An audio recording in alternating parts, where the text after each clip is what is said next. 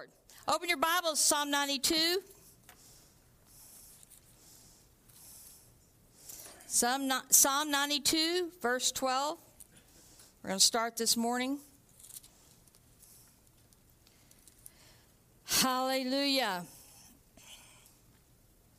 Verse, verse uh, 12 says this The righteous man will flourish like the palm tree, he will grow like a cedar in Lebanon. Planted in the house of the Lord, they will flourish in the courts of our God. They will still yield fruit in old age. They shall be full of sap and very green. To declare that the Lord is upright, he is my rock, and, and there is no unrighteousness in him. That's a good word, isn't it? Said you'll be full of sap. Doesn't mean you'll be sappy. One translation says you'll be fat. Well, we don't want that either. Spiritually. But let's read it in the Amplified Bible. And I don't care what Pastor Jonathan ta- teases me about the Amplified, it helps me to have things amplified. The uncompromisingly righteous shall flourish like the palm tree, be long lived, stately, upright, useful, and fruitful. Is it on your screen? Let's read it together. The uncompromisingly righteous shall flourish like the palm tree, be long lived, stately, upright, useful, and fruitful. They shall grow like a cedar in Lebanon, majestic, stable, durable, and incorruptible. Planted in the house of the Lord, they shall flourish in the courts of our God. Growing in grace, they shall still bring forth fruit in old age. They shall be full of sap of spiritual vitality and rich in the virtue of trust, love, and contentment. They are living memorials to show that the Lord is upright and faithful to his promises. He is my rock, and there is no unrighteousness in him. That's describing you and I. If you made Jesus your Lord, and if you haven't, we trust that today will be your day that you'll make that decision to be the greatest decision you'll ever make in your life. But if you are a born again Christian, this is what God says. Now it says the uncompromisingly righteous. Well, you know what? You might be like I was. When I first got saved, I remember, I can tell you right where I was. I was in the driveway of the people that led me to the Lord. And uh, they said, You're righteous, Brownie. I stopped them. I said, I'm not righteous. I thought, You don't know what I've done. I'm not righteous. And they went on to explain to me a wonderful truth out of 2 Corinthians 5:21. It says, "He made him." Let me just translate that. God made Jesus, who knew no sin. Do you know that Jesus walked this earth with no sin? He's the only person that's ever lived on this earth that never sinned. The Bible says all we have sinned and come short of the glory of God. But Jesus didn't. But what he did for us, he made him who knew no sin to what? To be sin. Didn't say to make him sin, he became sin on our behalf so that we might become the righteousness of God in him. Now, if you read Ephesians, Colossians, uh, the, a lot of Paul's writing, you can find out, it, it might do you good to just go circle all the times it says that we're in Him. Now, when we get born again, they say Jesus comes in us, right? He does. But we come in Him. We're in Him. And that's why you're so miserable when you try to live your life outside of Him when you've already been born again. You're just miserable because it just, it, everything's off kilter. But it says that he became sin so that we might become the righteousness of God in him. So you don't have you don't have to do anything but receive Jesus to become righteous. Is that what it says? So we're righteous not by our own works, but by his work. So when Jesus was on the cross, if you read Isaiah 53, it said he bore our sins. He took our sins. Psalm 103 says, Bless the Lord, O my soul, and forget not all of his benefits, who forgives all your iniquities, who heals all your diseases. Amen? So Jesus paid a price. You know, we, we say, He paid a debt he did not owe. We owed a debt we could not pay. You couldn't pay for your sin. You know, some religions, it's like, you know, crawl up the stairs on broken glass and say like a whole bunch of stuff, and then you'll be, uh, what do they call it? I can't think of their word, but you, you'll, you'll get rid of your sin. I feel sorry for those people because we have a covenant with God who says if you sin, you have an advocate with the Father, even the Lord Jesus Christ. If you confess your sins, he is faithful and just to forgive your sins and to cleanse you from all unrighteousness. The Bible says that he takes our sin and he he he takes it from us and it, it's as far as the east is from the west that he it's never brought up again that's big how far is the east from the west? You can't go east and start going west. See god god didn't just say that's a good idea. That sounds good. Let's write that down. He knew that you can't get west by going east. And so that's how far he's taken our sin from us. You are redeemed by the blood of the Lamb. You've been bought with a price. Therefore, glorify the Lord in your own body. Amen. We've been bought with a price. That's why God wants us to live like we've been bought with a price. God paid a big price for you and for me. He sent his only son. Now, you might think, well, that wasn't so big a deal. Well, wait till you have children. Thank God God's not asking us to give up our children because He already gave up His so that our children can have life. Amen? So it says, The uncompromisingly righteous shall flourish like the palm tree, be long lived, stately, upright, useful, and fruitful. They shall grow like a cedar in Lebanon, majestic, stable, durable, and incorruptible. Hallelujah. So the uncompromisingly righteous. I love that word, uncompromisingly righteous. Because you can be righteous by the blood of Jesus, but you got to live righteous. You got to acknowledge He's made you righteous. How do we know? How do we know that, that we're righteous? Well, we have to believe it by faith. Amen. We have to believe what we read, Second Corinthians. That he who knew no sin became sin so that we might become the righteousness of God in him. But at the same time, we should be living righteously. And so I love this uncompromisingly righteous. That means what's an uncompromisingly righteous person like? That person never quits, refuses to quit refuses, just says, I'm not quitting. They refuse to compromise the word. Have you ever compromised in your walk with the Lord? Don't raise your hand because I'd say probably everybody in here has at one time or another. Some small, some big, but you know what? It's still the same. We, we compromise because of what people will think. We compromise because it's just easier. You know, maybe the maybe the Lord said, "I want you to believe God for a vehicle, and and I'm going to give it to you. Just keep your faith out." And you, you know, you got your faith out, got your faith out. Thank you, Jesus, for my vehicle. You sowed seed toward it. But then, you know, you start thinking, let's get in winter, I need a better vehicle. Then you go to the dealer and you find that one you like. I like that car. And what do you do? That that thought comes in your mind, I think I'll borrow the money. Now, I'm not saying this is wrong.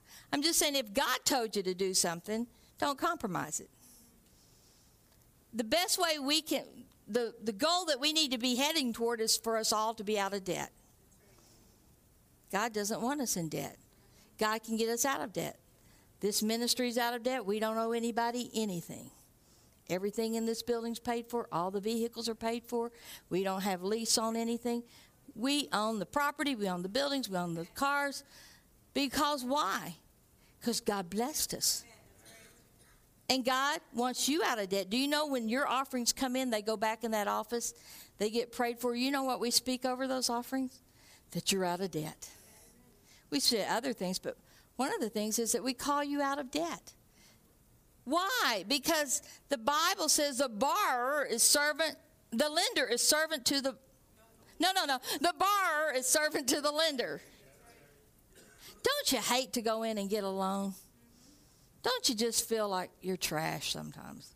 I don't care how many pretty signs they got, I don't care how nice they are. It just doesn't feel right. But now the Bible says that we can lend to many. So obviously, borrowing is not a sin because he wouldn't make us sin. We lend to many.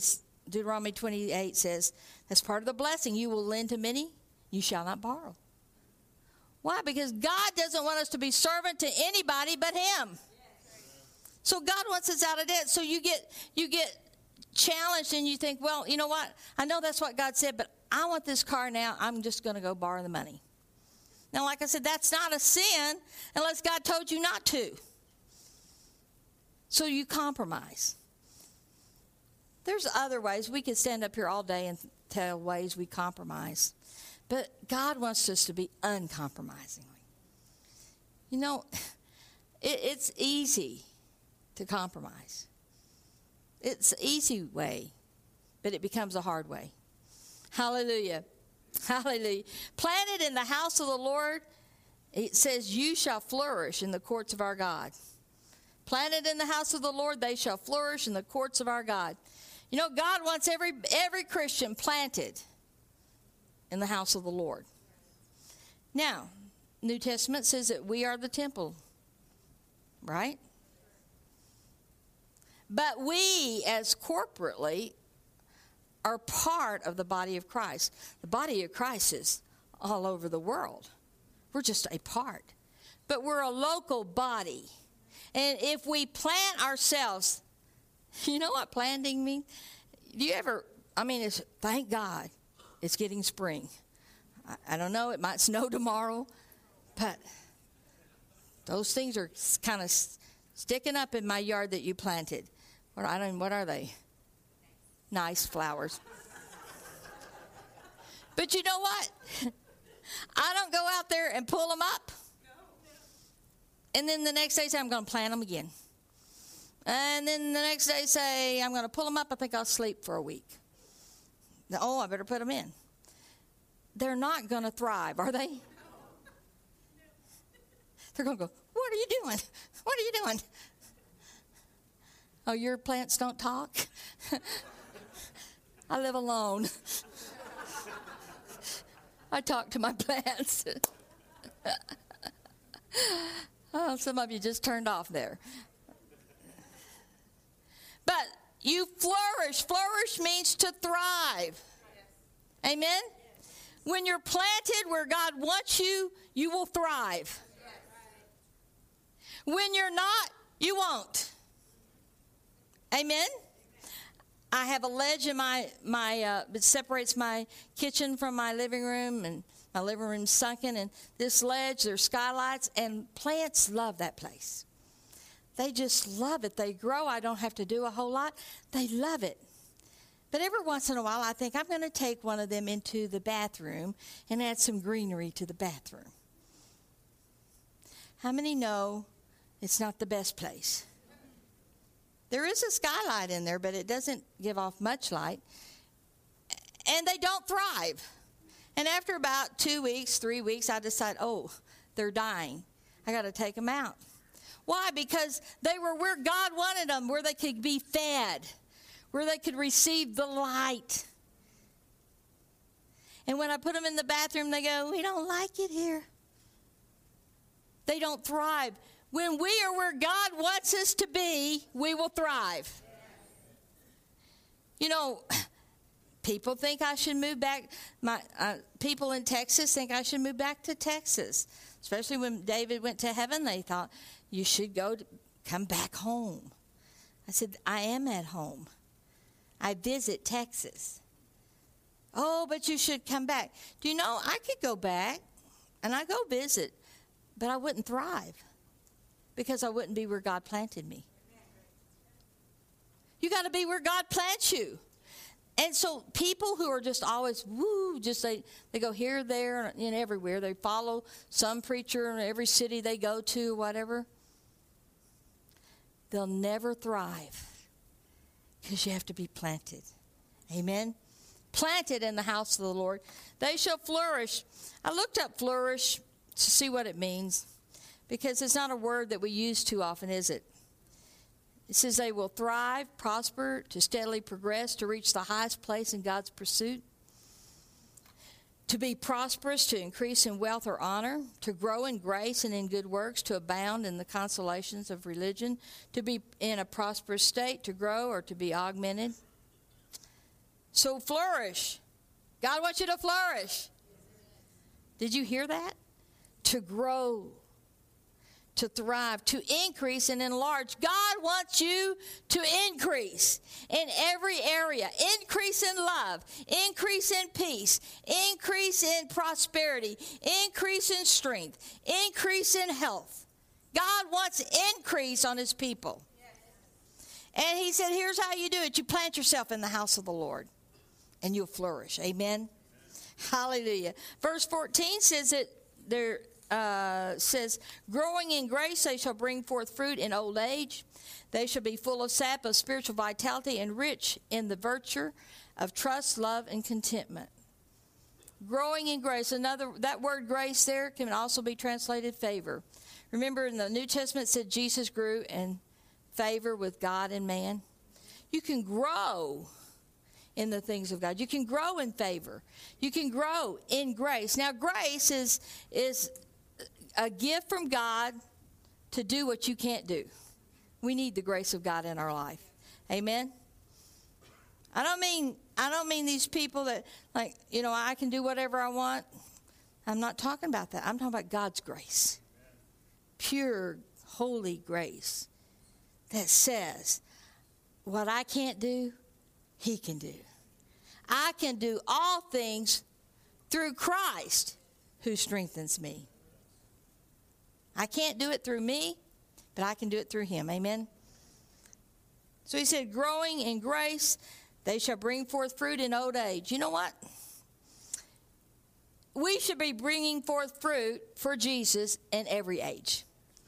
Our children downstairs are taught that the word works. I'm telling you, those little kids down there can lay hands on the sick and see them recover. If you need to believe something, you need to get hold of your kids and let them pray with you. Because they, they, it's like, why, why didn't you think of that, Mom? God can do that. God can do that. I remember when Jonathan was about four, and my mother, we got a phone call. She was in Texas, and we were in Loon Lake, and, and it was her best friend, her prayer partner, who said, Your mama's had seven heart attacks this morning. They don't think she's going to live. I'm on the phone. We don't have the money for me to go down there. My, my flesh wanted to, you know, talk about wanting to borrow money. I mean, I wanted to do anything I could to get down there. And uh, she, I, she said, Well, don't even consider it because they, they're not giving your mom any hope. Well, in the living room, David was watching Jonathan and Liberty, and they were in the living room. They couldn't hear the conversation. And, and Jonathan and David dropped to their knees. And Jonathan prayed, God, give Mima a new heart. He didn't know Mima needed a new heart. And you know, my mother recovered. And when they did tests afterwards, they would say, you know, you have to fill out these things. You know, have you ever had a heart attack? Oh, yeah they would argue with her. Your heart has no damage in it. You never had a heart attack. Oh, yes, I did. But God gave her a new heart. Why? Because she had faith but even a little child who didn't who heard from God because no one told him about what was wrong with Mima. But he prayed it out of his spirit. So you you ought to know that God has increase for you, growth in you, and fruit for you in every season. You never become too old. I never thought that I would hear what I heard the last trip I made to Texas. Are you retiring? It's an insult. I thought, man, I need to go get my hair colored again or something.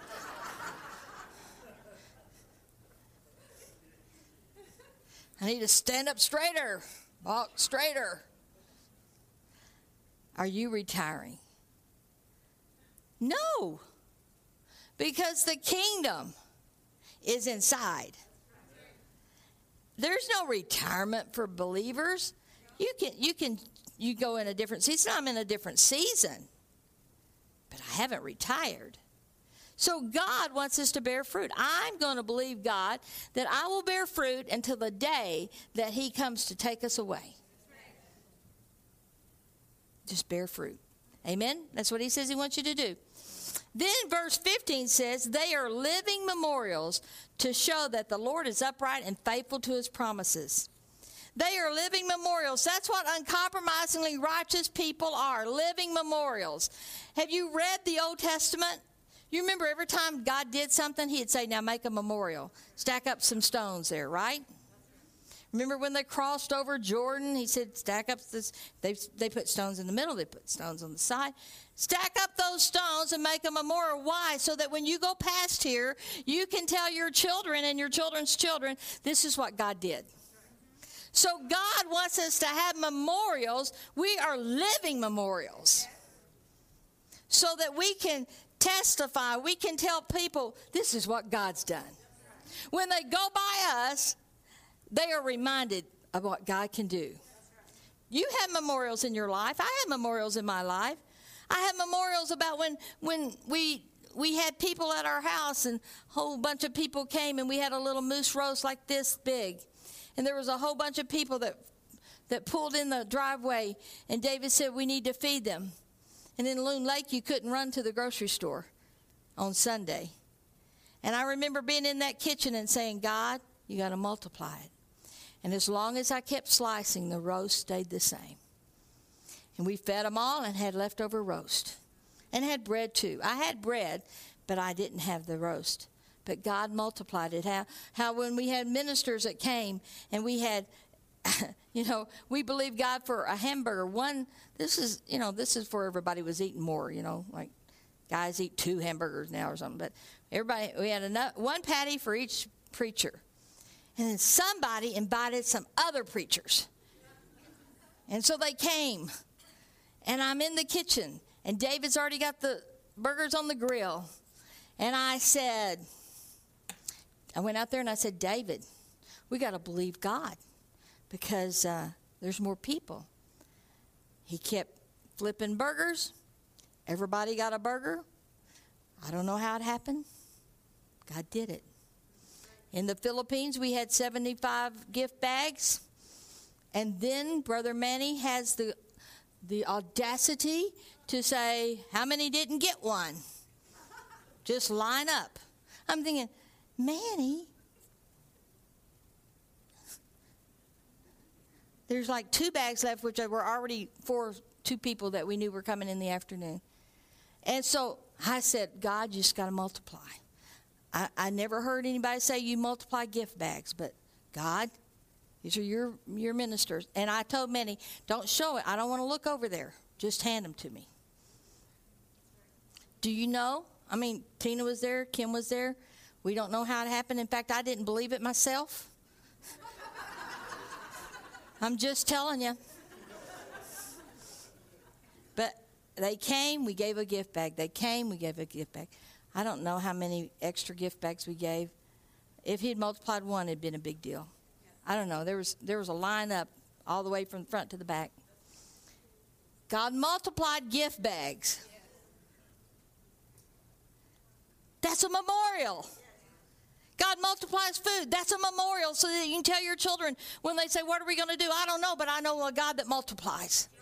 I know a God that's going to going to take something and make something more. I know a God that took fish and loaves of bread and fed 5,000 and fed 4,000 and he did it then. I know what he did in the Loon Lake and I know what he did in the Philippines. God's able to multiply. My God's not limited. Amen. That's a memorial. You have memorials in your life and you can say how when when there was a drought in the land and we prayed for rain and there was no rain all around you but there was rain on your land. That's a memorial. Amen. You all have memorials of what God's done, but make them a memorial. I don't mean camp there. Israel didn't camp where the memorials were, but when they went past, they could they could say to their kids, "You know what happened right there?" I'll tell you what happened. You know, when we take our kids back to where we grew up, David and I grew up in Texarkana. We I know they got tired of it, but you know, we drive. That's where I went to school in grade school. That's where I went to high school. That, that's where your daddy played football. That's. I know they get tired of it, but you know, it's like you tell your kids things.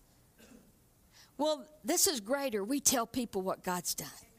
When the doctor said I couldn't have children, and when every specialist said you'll never have children, but God had already spoken. He told David, You'll have a son, and his name shall be called Jonathan David. He told me, You'll have a daughter, and her name shall be Liberty. For where the Spirit of the Lord is, there is liberty. So when a doctor says you can't have babies, you're too late. God's already said something. And so our children became memorials. It's what God can do. When your body doesn't have the parts to have a child, God can do it. God's bigger than that. Amen. Hallelujah. When when uh, one time we were in the mountains, I was asleep in the in the back seat. We were headed to Vancouver, and it was in those days where we didn't stop at hotels. We just drove all night, went to wherever we need to go, and and I I woke up praying in the spirit out loud, and I said, David. Stop. It was real foggy. He stopped right right in the middle of the highway because he sensed in his spirit she something was going on. She woke up from a sound sleep praying in tongues and something's up. He stopped and in front of us a log truck had just dumped their logs. We would have been there. So when we go through the mountains and we go past that point, that's where God delivered us. That's where God saved our life. Amen? When I, when I drive to Saskatoon or back, especially when I'm by myself, I look over in the Lashburn Maidstone area. And I remember when I was in that car accident and my back was broken and I was paralyzed from the waist down. I remember being in that, that ravine and no one could see me and God telling me what to do. I remember going to the hospital when the doctors you know, they they want to cut off your clothes. And I, I start screaming, No, you can't have this sweater. God gave me this sweater.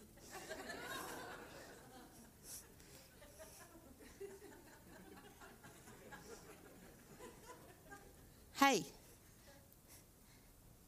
not taking my bean field, that guy said, remember? So, not taking my sweater God gave me. And when they tested my legs, they, you know, they were doing all these tests and there was no feeling. I said, Let my husband come in here and pray. I will leave this hospital walking and leaping and praising God. I really thought it happened right then. It didn't. It took it took 16 days. But I tell you, I came out of the hospital walking and leaping and praising God.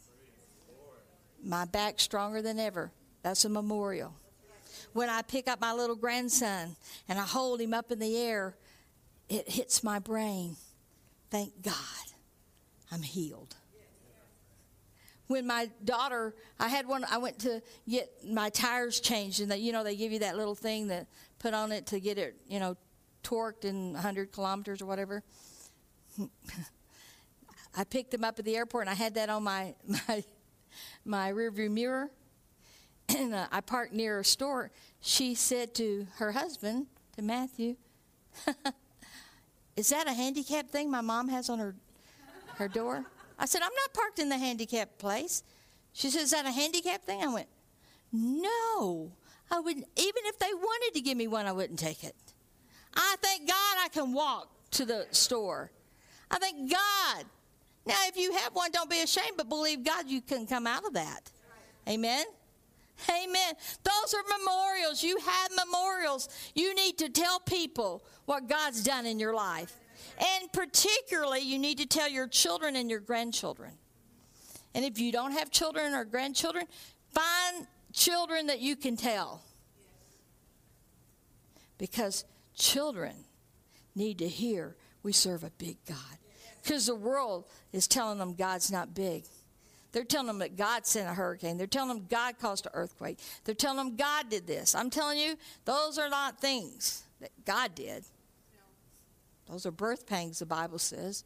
So in, in days, the earth groans for the manifestation of the sons of God. And I'm telling you, the earth is going, let's get it together, guys. Amen? So we tell, we have memorials. The Bible says that you're to be a living memorial, a living memorial. Don't be a dead Christian. Don't be a wimpy Christian. You have something to tell. I got born again. I didn't know. I mean, I've been in church all my life, but we didn't we didn't believe in being born again. We thought only Baptists had to do that. And so I had Baptist boyfriends all the time telling me I need to get saved, and I'd say, You Baptists have to do that. We're born Christians. You're just in the wrong church. I was stupid. You can have a university degree and be stupid. I was stupid. But I got born again. Listen, I went to my office and on that Monday morning. I didn't know much, but I knew I've been saved. Didn't know what all that meant. I've been healed. I've been baptized with the Holy Spirit. I speak in tongues. Never heard anybody do that before. Didn't know what it was. I just knew I did it. I knew my life was changed. So I, you know what? That was my memorial for that week. And I got all of my friends that I went to the clubs with. You know, I contact them. They think we're going because Tuesday was one of the days that we would go. I call them Tuesday morning. You ready to get together? Yeah. It was a setup. and by the end of the week, all my friends that we went clubbing together and did things we shouldn't have done, we all were born again.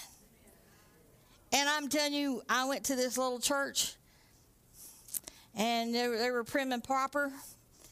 And I tell my friends, you got to come to church with me. They walk in the door, they got long hair, they got grungy clothes. The girls aren't dressed proper. They come in, but they're happy, happy, happy. Because they have a they're a memorial. Look what God can do. Last week our lives were just the pits. But the Bible says in, in Psalm 103, He redeems my life from the pit. We all started serving God together. Amen? In one week.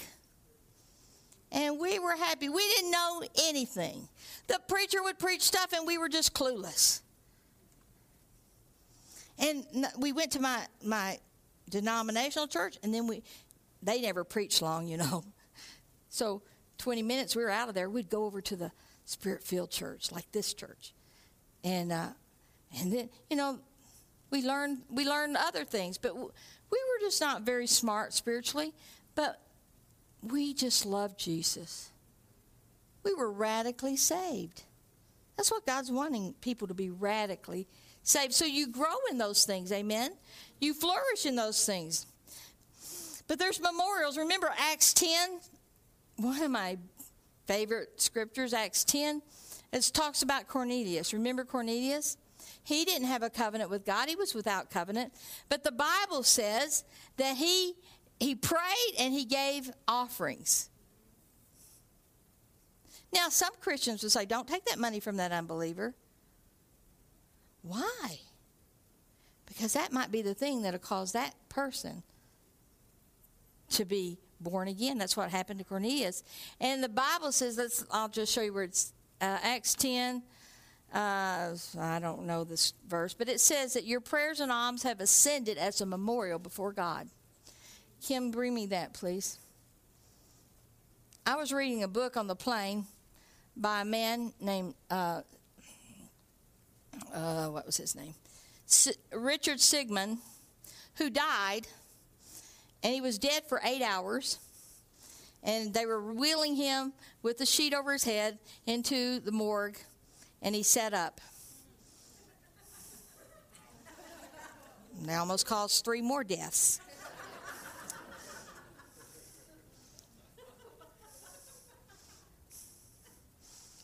But for eight hours on earth, you know, heaven has no time. Time's not measured like it is here. But for eight hours on earth, he was in heaven. And so I'm, i was reading his book. He wrote a book called um, My Time in Heaven. And he talks about in heaven, he saw memorials. He saw Cornelius's memorial.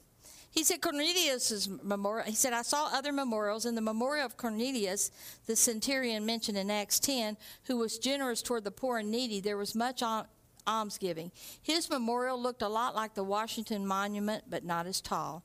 It had writing on it, and angels were standing there making announcements about the almsgiving that Cornelius had done.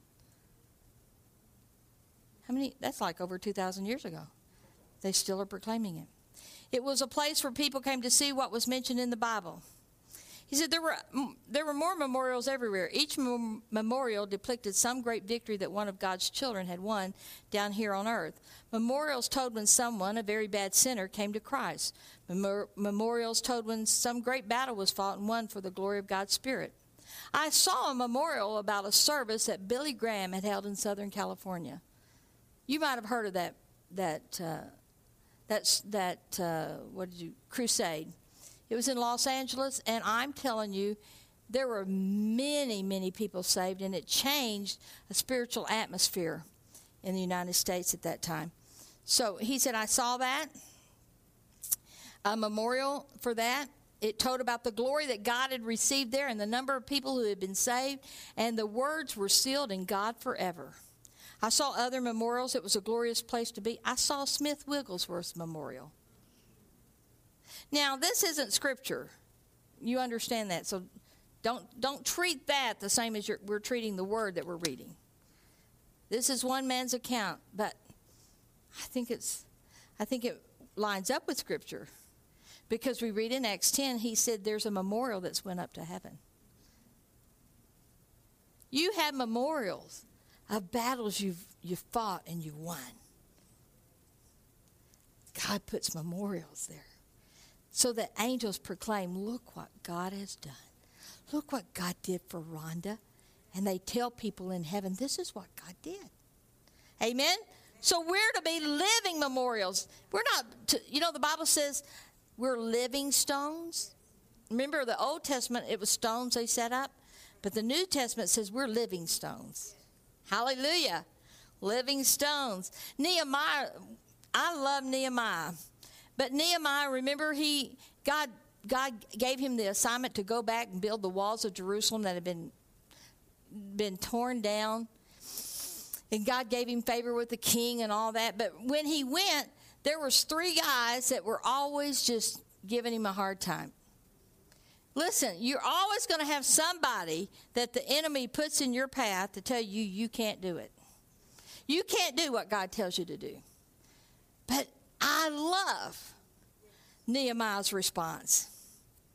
He said to them, they're saying, You can't build it. Who said you could do that? You can never do that. You're not going to rebuild the walls. Are you crazy? And they would come night and day and tell the people that.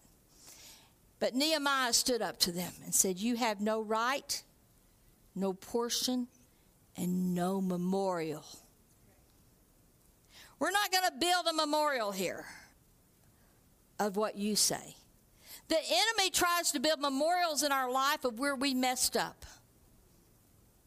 Isn't that right? See, we have God memorials, but the enemy will try to build a memorial and remind you of where you missed it. Those great bad things you did. And he'll bring you past it and say, Don't you remember what you did? And he builds a memorial. You got to stand up like Nehemiah and say, You, you, let's put it down there. You have no right. Satan, you have no right to speak to me. Who do you think you are? You have no right. I don't have to listen to you. You have no right. You have no portion. I, there's nothing in me that belongs to you. The Bible says the devil came. Jesus said he came, but he found nothing in me. You have no portion of me, and you're not going to build a memorial. Only God gets to build memorials about me. Amen? Amen. Hallelujah. Don't let the devil build a memorial of your failures. If you think he has, go kick it down. Amen. Psalm 37, verse 18 says, The Lord knows the days of the blameless, and their inheritance will be forever. They will not be ashamed in the time of evil, and in the days of famine they will have abundance. See, the Bible's talking about being uncompromisingly righteous. God's going to take care of you. The message Bible says when the shelves are bare, they'll be full. God does that. NIV says, In times of disaster, they will not wither. In days of famine, they will enjoy plenty. See, the world might be in recession, but you can be in plenty. Isn't that right? But you won't be there unless you decide, I will not compromise the Word of God. You can't make me turn against what God's Word says. I tell you, I, have been in the hospital before, and and the doctors have told me, you know, uh, or told my family, we don't know if she'll be alive tomorrow. You know, she might not be here through the night. But God had a better word. And thank God for doctors. My son in law is a surgeon. I, I'm thankful because most Christians would be dead without doctors. But thank God, but God had a better word. And thank God it was a Christian doctor who came in the next morning and said, You're still here.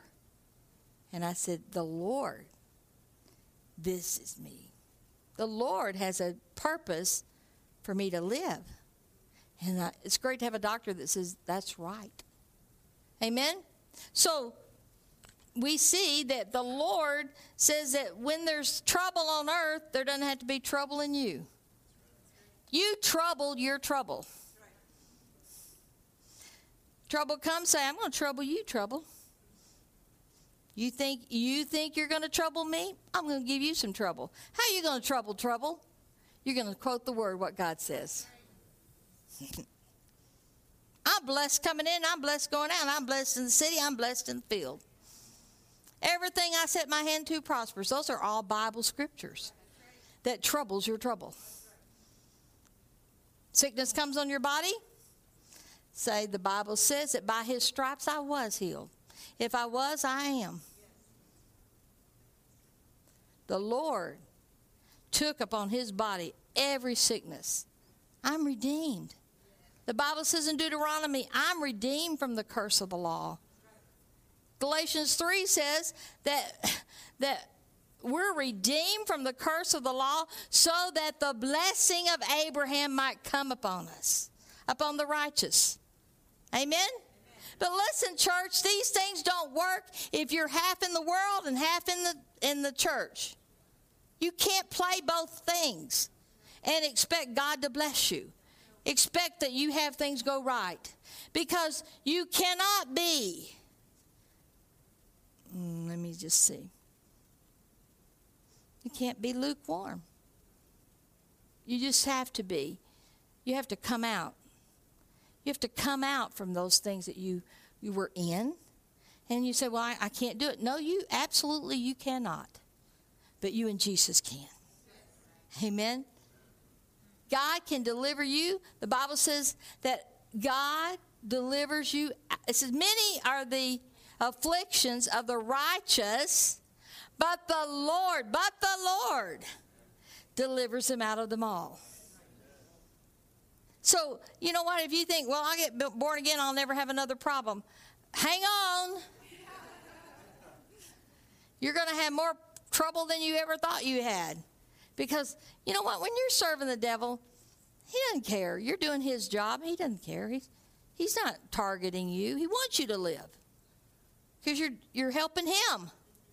But when you give your life to Jesus, he comes, John 10 10, comes to steal, kill, and destroy. But Jesus, but Jesus, don't you love that? But Jesus said, I've come that you might have life and have it more abundantly. What's abundant life? Life to the full. Abundant life. Abundant life. Better life than you can imagine. He's come to give you the good life. I've been, I, my first camp meeting I went to when I got to Canada and Onion Lake, and they were giving testimonies and testimonies and testimonies and testimonies for hours. But this is what most of them would say It's so hard to be a Christian.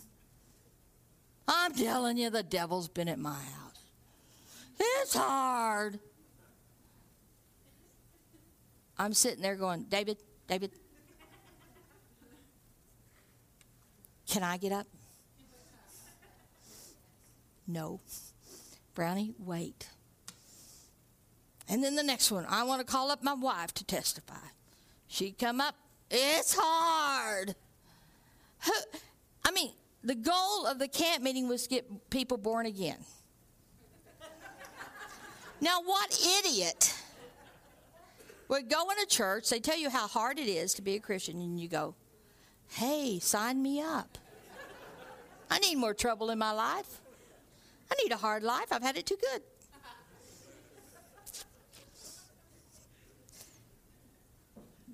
Poor marketing, I think.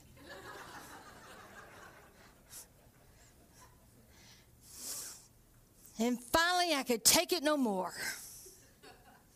And I just said out loud, The way of the transgressor is hard.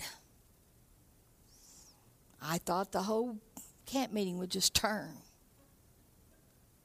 They didn't even pay attention. But it made me feel better. you know, you want to know what hard life is? Hard life is when God's calling you, God's God's wooing you, and you go the other way. You are going to be one miserable creature. Ask me how I know. No. Because I've been in the ministry over 30 years and I've seen people who try to live both ways. You can't be a Sunday Christian. You know, in, in the United States, they have what they call the reserves, and those are soldiers that once a month they go and, and they train for Friday, Saturday, and Sunday, and they're called the reserves. And in t- time of war, they can call up the reserves, and the National Guard, they call them. And so a lot of Christians are just in the National Guard, just one weekend a month. And so when war comes, they're not prepared. Hey, I'm a lifer. I'm in it for the long haul, aren't you? Amen. Because I don't want to be just trying to live my life and let Jesus in when it's convenient. Because you will fail and you will be miserable.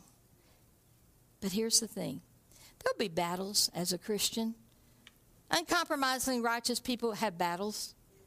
We have big battles, we have little battles. There'll be battles, but you're not battling it alone. That's why you need to be with other believers. You know, the Bible says if you have a child, you probably quoted this to him bad company corrupts good morals. That's one of our favorite ones we told our kids, especially in junior high. Bad company corrupts good morals. Well, that's what the Bible says, but what about the other way? Good company promotes good morals. Establishes good morals. Amen? So it's important the company you keep. Remember the disciples, they went out and they were doing the things Jesus told them to, but there was a time that the Bible says they came back to their own company. Amen? They were out and they were they were fighting spiritual warfare. They were doing things for God, but there was constantly battles.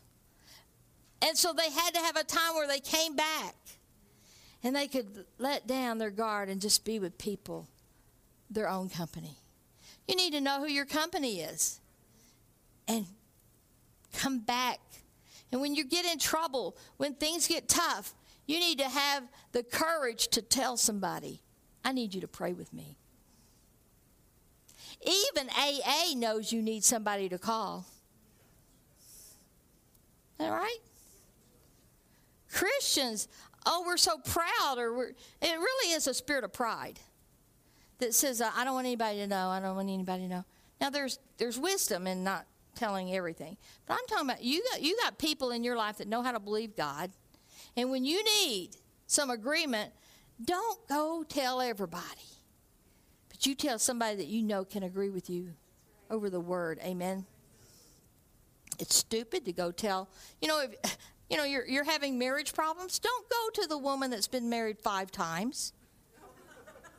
And the man she's living with is not her husband, you know, as Jesus found that woman she can't really help you. Find somebody that has a happy marriage and say, I, we need help. Can you help us? Amen? If you need to get off, if you're addicted to whatever, you know, don't go to someone that's still addicted. Unless you're both going to agree, we're going to help each other get off of this. But, you know, You know, if you've smoked cigarettes and, and then you, you want to quit, the worst thing you can do is be with other people smoking. Because you're going, I quit, I quit, and then you, you follow the smoke. And you're trying to inhale the smoke. Stay away from that. You know, when I got saved and came out of some bad stuff, you know, well, I thought I need to go back into the bars and, and witness about Jesus. My Christian people that were a little bit more mature told me that no, you can't go back. That's stupid. Oh, I said, I, can't, I need to witness to them. They need to get born again. They said, stay outside on the sidewalk and witness to them. Oh, no, they won't listen to me there. I got to go in. I won't drink.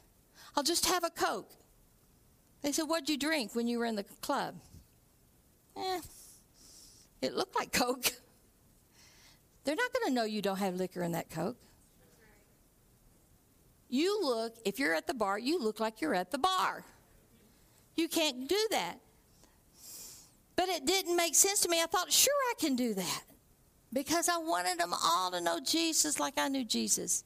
But I didn't have the wisdom. And thank God, God put people in my life that says that's just not a smart thing to do, Brownie. Because I was just a baby Christian. Well, thank God you've got people in your life that have a little bit more experience and longer time with the Lord. I mean, that might be five days longer or whatever, but they can help you. Amen? And then you help somebody else because you refuse to compromise. But you know, when the when the um, the desire to compromise is on you, all you need is one person to say it'll be okay. It's okay. God's okay with that. That's why you got to be careful who you hang out with. And we have to be careful what we do in front of others. The Bible says we could cause one of these little ones to stumble. Maybe something that you do and, and God, you know, you don't see it as a sin and you, you know, it's not in the scriptures uh, that it is a sin, but it's just something that maybe God is saying, you know, don't do that because you're going to cause somebody to stumble. Can't you give up something for Jesus so that somebody else won't sin? What is it? You know, there's movies that, that you might think it's okay for you to go to. Probably not. the movies these days, it's hard to find a good movie. Isn't it? So, watch what you do so that you won't cause someone else to compromise. And when someone is, is convicted of something, don't pat them on the back and say, it'll be okay. You can do that. No, say, let me pray with you. You and Jesus can, can get bigger than this. Amen? You don't have to do that. Or say, come to my house. We'll have, we'll have a time of fellowship. You know, don't, you know what? Their body is saying, go here, but bring them to your place. Take them out for coffee. Don't compromise the word. So important. Amen? Abraham was righteous. The Bible says that God counted his faith as righteousness, right? But didn't he compromise? And that didn't work too good for him, right? What happened? God said, I'm going to give you a son in your old age. I mean, Sarah was old. Abraham was old. We're talking like old, old, old. Like great great grandparent old. She wasn't this little hottie walking around. He wasn't this bodybuilder doing this. They were old. They'd never had a child, and God said, I'm going to give you that child. I'm going to give you a son. You're to call his name Isaac. Well, it wasn't working out in their time slot. So Sarah has an idea. Take my maid, Abraham. Go sleep with her. So he did. And she got pregnant. And they had a child, and his name was Ishmael. And that wasn't good because that was not the promise. Because Abraham got too antsy. And Sarah thought it's not going to work. I got a better idea. You ever had a better idea than God? God, I got a better idea. God says, I want you to quit that job and I want you to do this. Well, God, I got a better idea. Why don't I do this? And then I can do that later on. What happened? Ishmael came. Ishmael has caused trouble for Isaac still today. When they turned back to, towards God, God gave them the promise. God gave them Isaac, the promise. The blessing came down from Abraham, Isaac, and Jacob. Ishmael was not part of that. But God still blessed Ishmael. But listen, when you compromise, you might get an Ishmael, and I'll tell you what, you got to raise an Ishmael.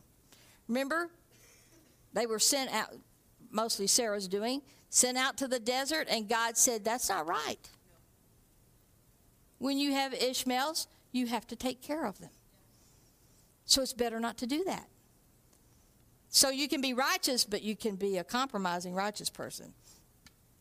Hallelujah. We're not going to be that. We're going to be uncompromising. Another word for that would be faithful.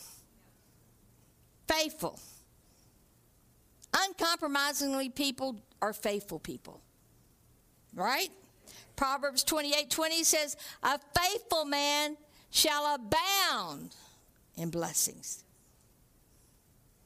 Faithfulness causes rewards and blessings to come to you. God's looking for faithful people. God's a faithful God. And He's in us. Shouldn't we be faithful? Because God is faithful. He's in us. We're made in His likeness. So faithfulness should just want to come out of us. And it does until we push it down enough to say, I don't want to hear that anymore. But we're not like that. We're going to abound in blessings. Hallelujah. Matthew 24, Jesus was talking about the end times. He's talking about there's wars, rumors of wars, there's going to be earthquakes, there's going to be uh, famine. He talks about that. Now, listen, that's been going on all this time. It didn't just start in the last 20 years. But it, they are in different places now, right? But he said in, in uh, Matthew 24 6, You will be hearing of wars and rumors of wars. See that you are not frightened. For these things must take place, but that is not yet the end. The Bible says in the last days, men's hearts will fail them for fear.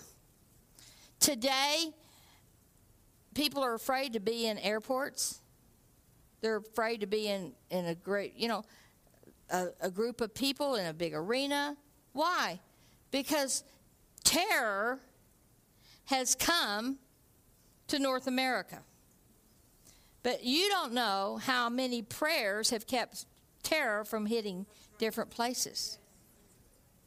The Bible says in Psalms 91 that, you know, we dwell in the secret place of the Almighty. So there's a there's a place in God where we can dwell. And it says terror terror will be far from us.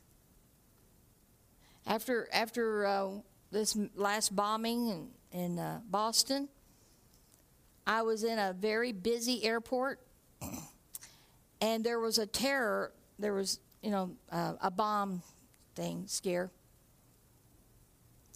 and I just said it won't come near here, because I'm here.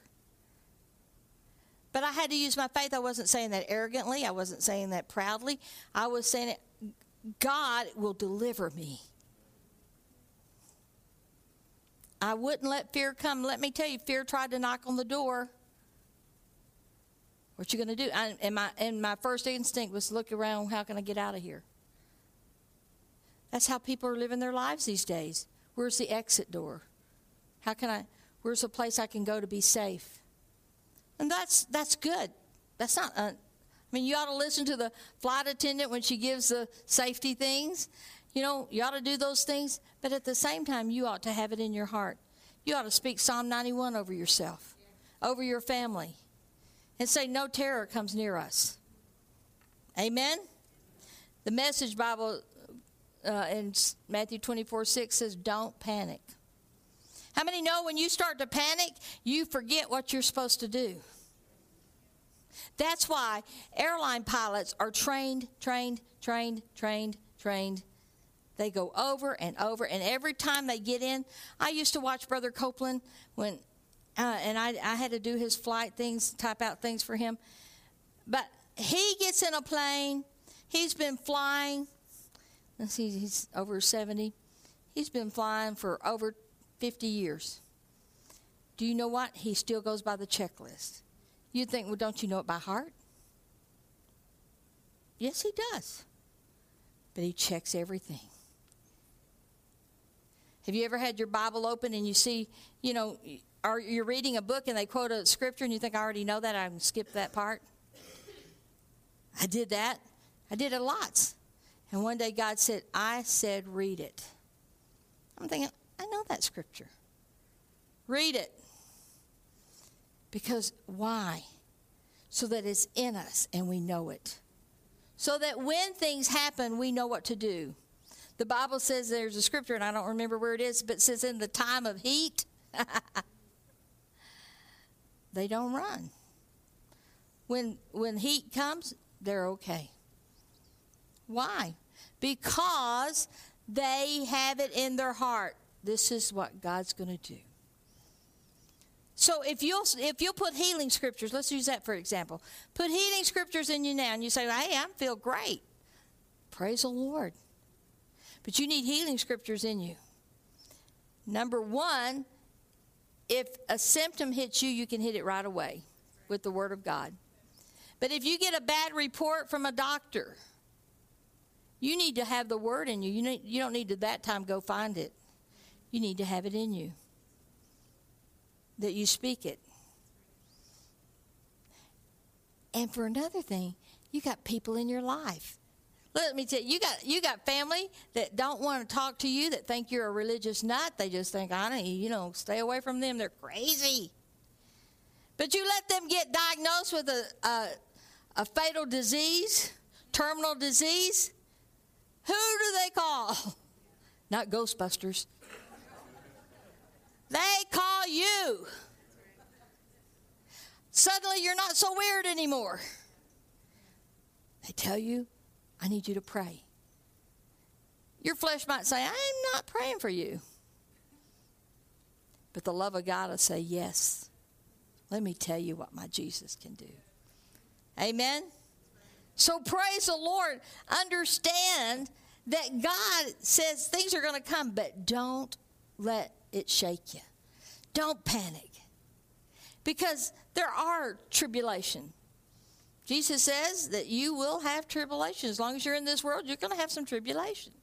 Listen, I've tribulated more than I want to. But I suspect there's more tribulation on the horizon.